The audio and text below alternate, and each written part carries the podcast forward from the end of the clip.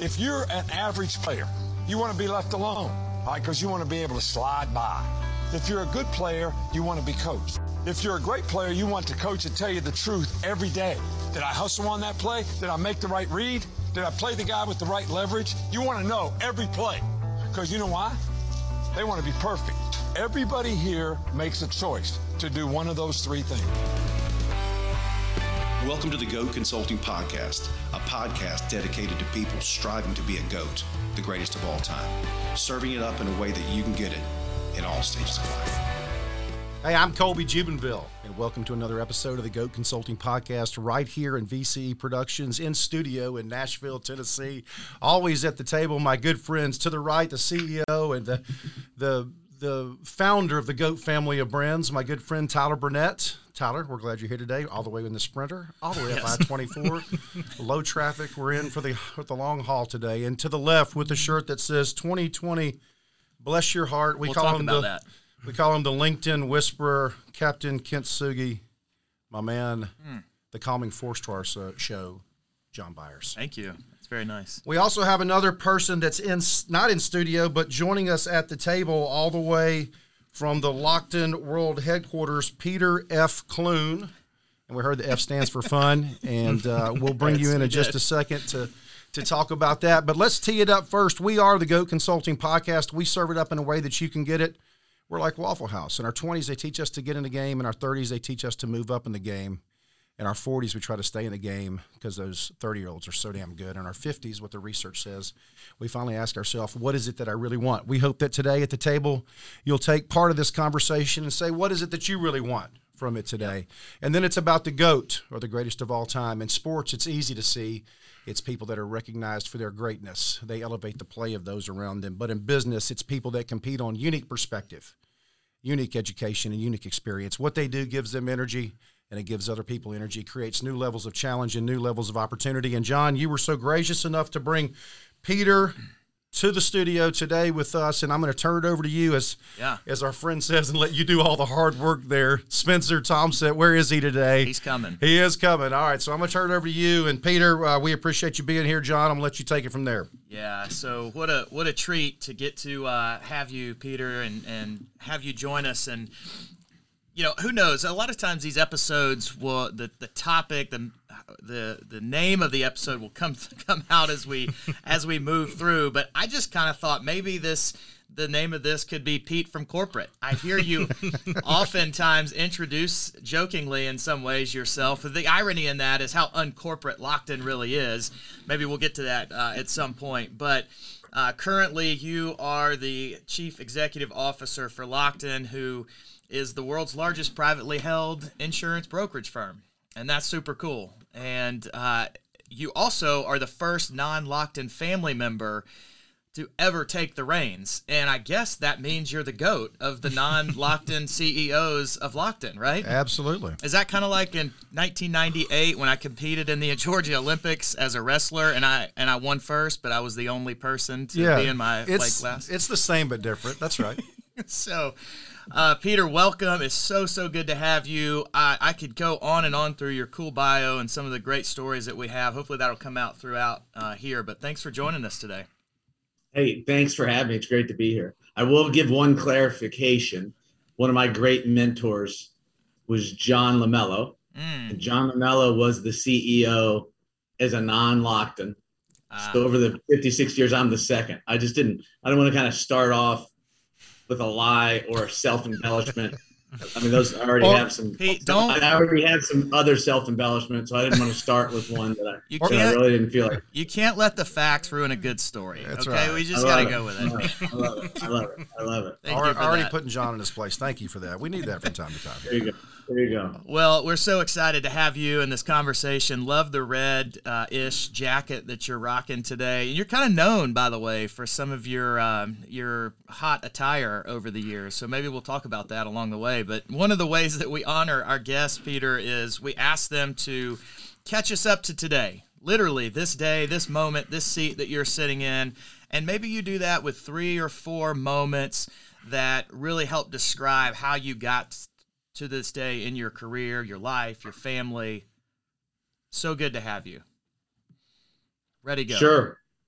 Ready go. Well, first of all, I'd say I think my story probably won't be as exciting as some of the other guests that you've had, but I think that there are, I think we're all on these similar journeys going through life. So I think there's also, there'll be some real similar parallels to what mm. I'm sure each of you and, you know, most of your listeners have been through.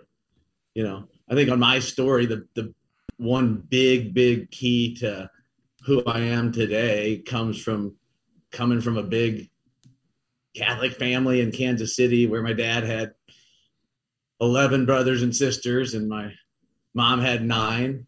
Wow. And those aunts and uncles, as you'd go to family reunions or Christmas parties or Thanksgivings, that's where you really kind of learned how to talk on your feet. Yeah. If you brought a if you brought a girlfriend to the party, they're like making fun of you, making fun of her, asking where your other girlfriend's at, and you just as a kid, you're kind of like freaked out to even you know what you wear, what you're gonna say. But then you get to watch and emulate them and mm. see how they make people laugh, how they connect with people, how they treat their parents, and so I just the family and the mentors and the role models I had all here in Kansas City um, was a really, really big part. And then also, gosh, I grew up, I went to all boys high school, Rockhurst High School here in Kansas City.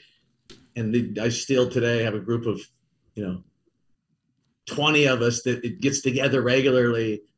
And so that long term friends that kind of keep you in check, that never let you get too high, really never get let you get too high or low that show up for you when you're you know going through a hard time but that that relationships of of extended family and extended friends i feel like such an advantage and it has really helped make me who i am today.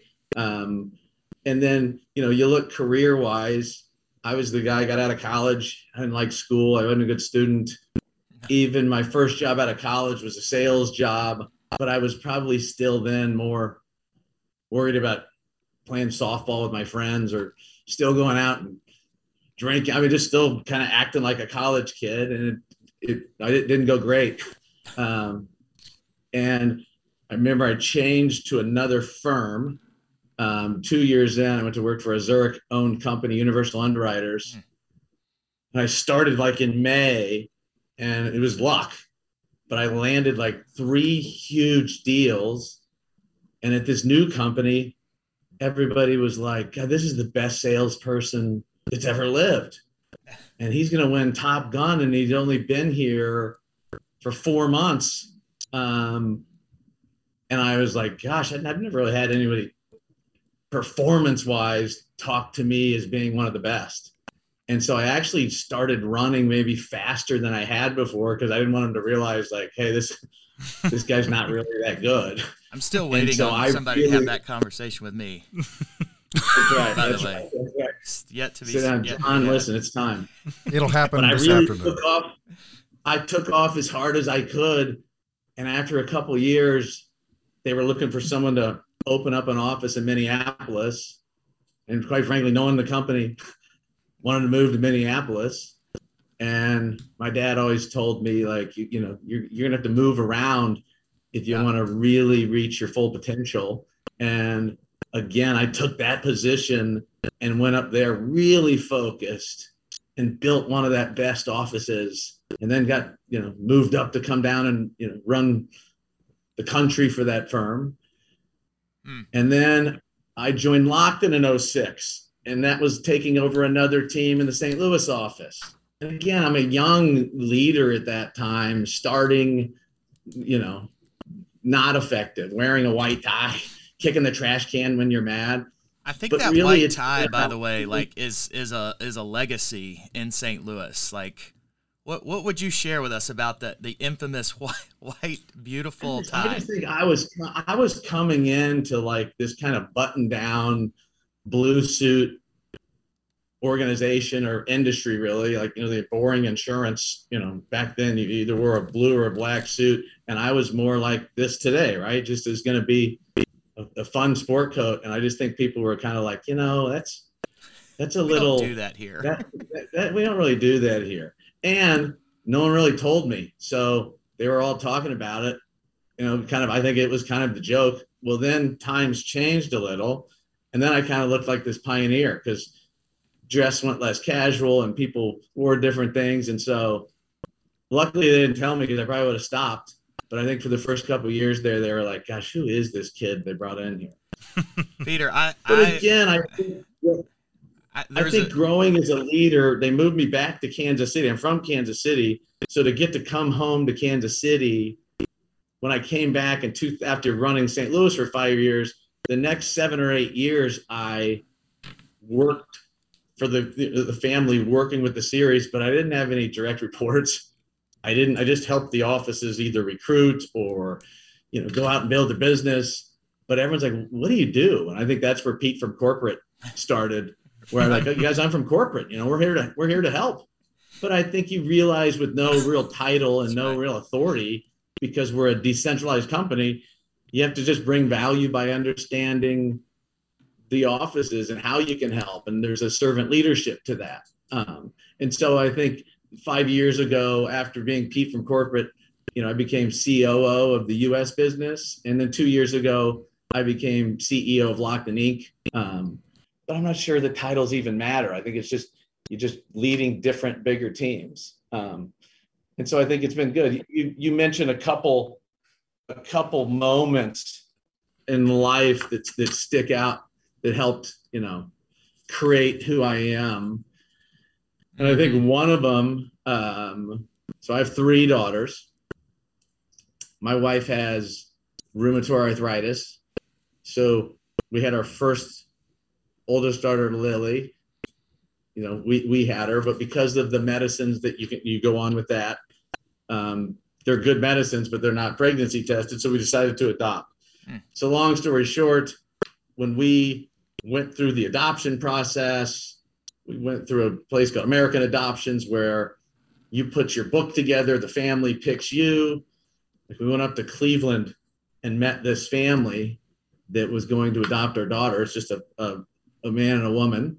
And they weren't married. She was a foreign exchange student that didn't go back to Brazil. He's US that just got out of the military, didn't really have a job.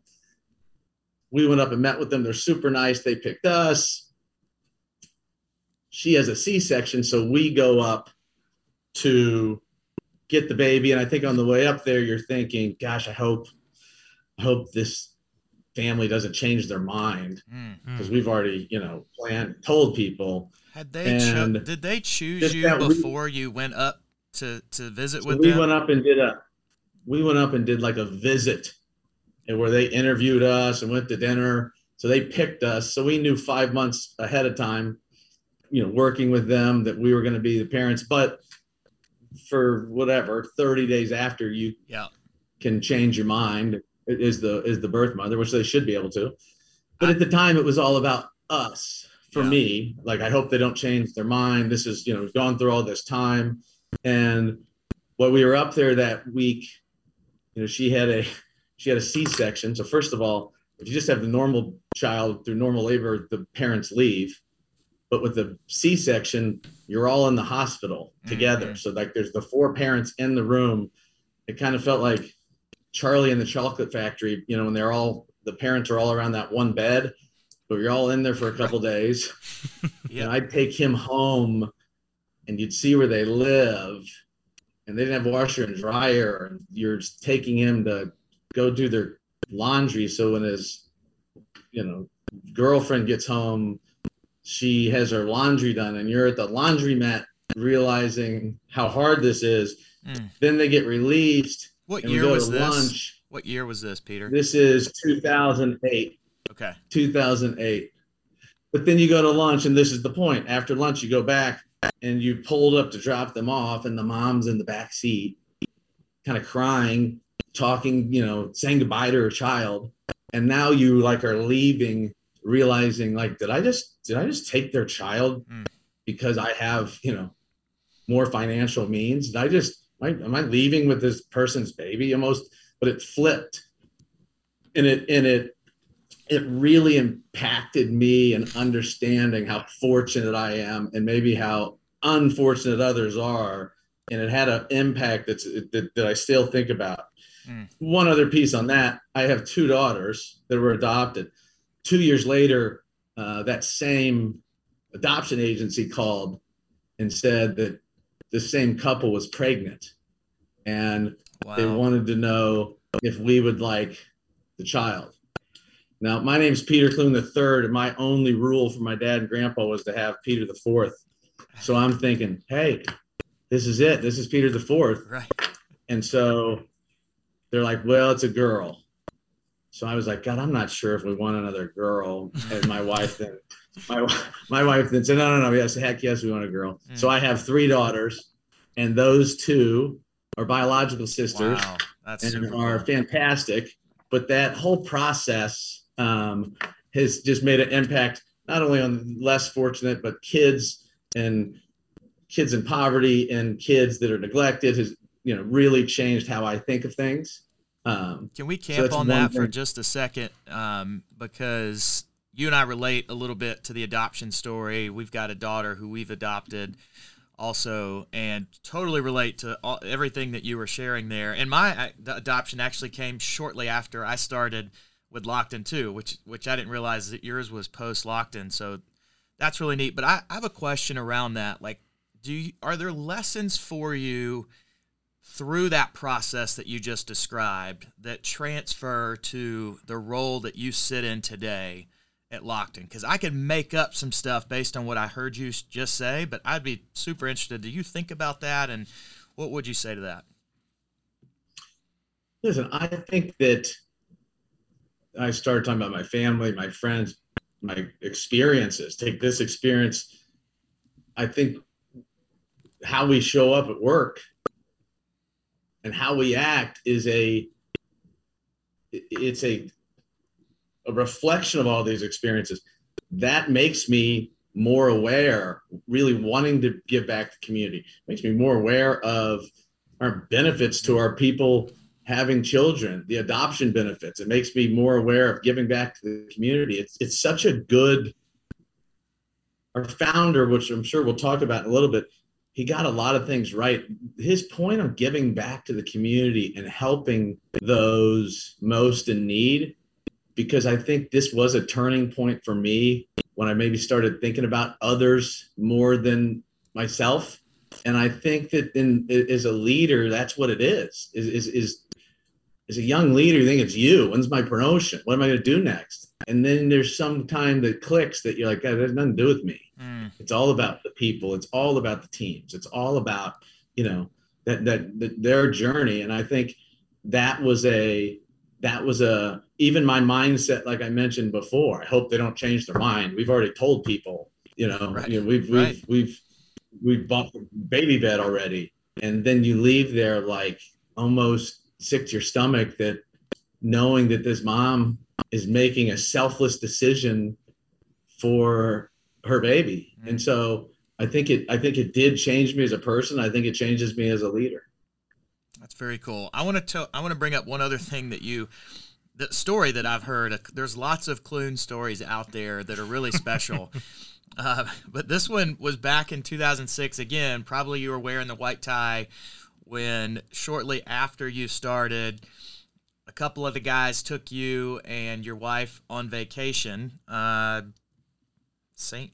John's or somewhere, I believe. I, John's Island, maybe? I can't remember Yes.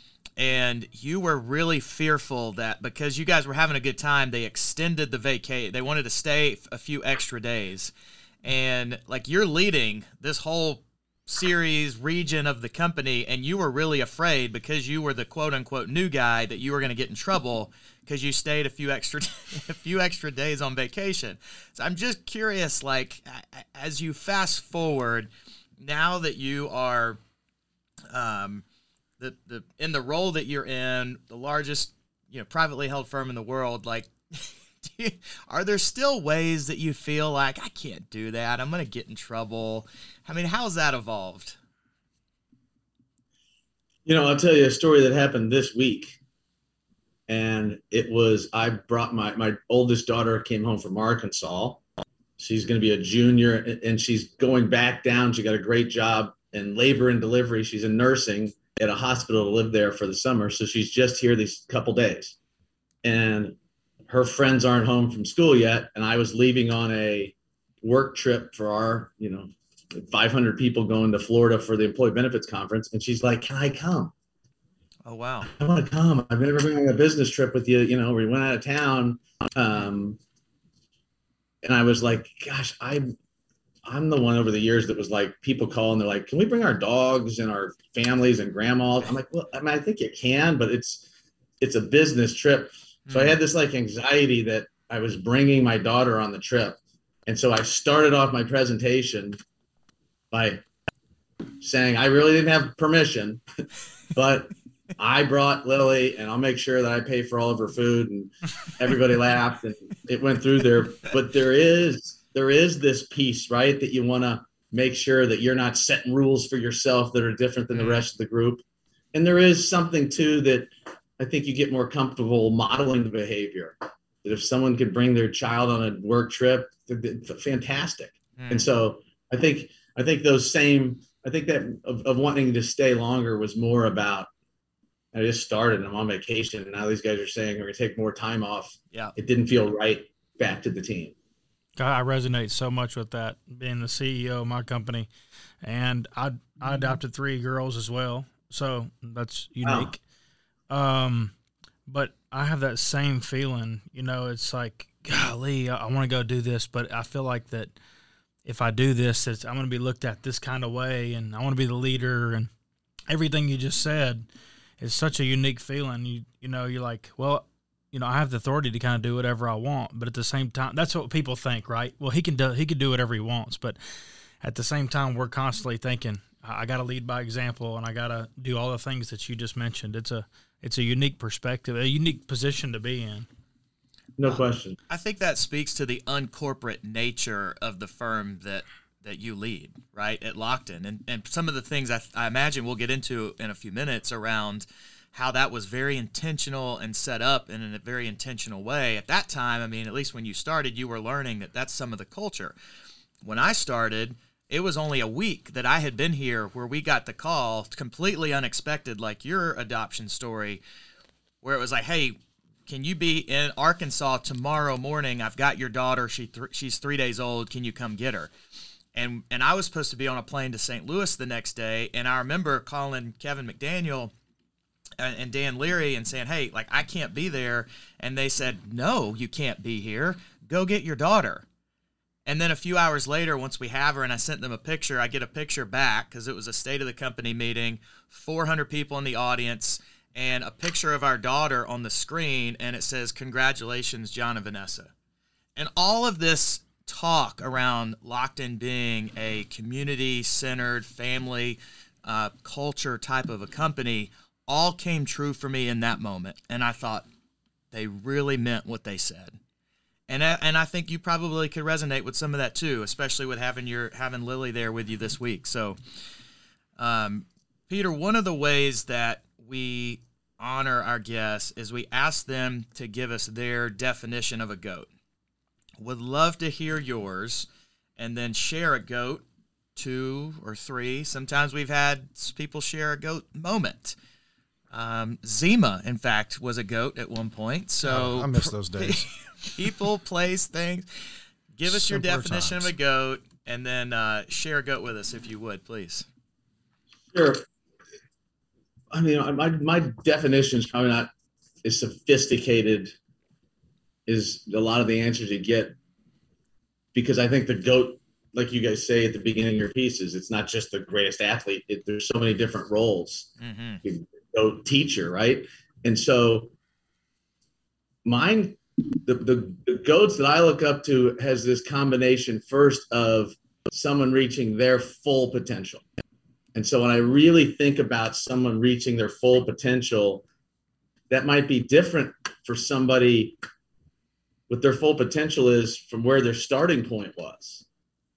You know, I, I was I saw some article the other day where this lady's holding this malnourished child feeding it water and then you see the same picture with that child at 15 years old oh wow going to school and working the job and you're just like oh my gosh how, how did how did that child reach that potential. So I think it's it has this combination of full potential, something around a unique path, or they took risks, or they just they didn't they didn't just follow the way everyone else did things. And then the third was there's some sort of a positive impact. It made what they did had a had a positive impact on on other people, on the community, on society as a whole. But I think when you look at those three things where that person is reaching their potential, their way in service of others, mm. that's really how I kind of that's how I define it. And me defining it, I'm not sure.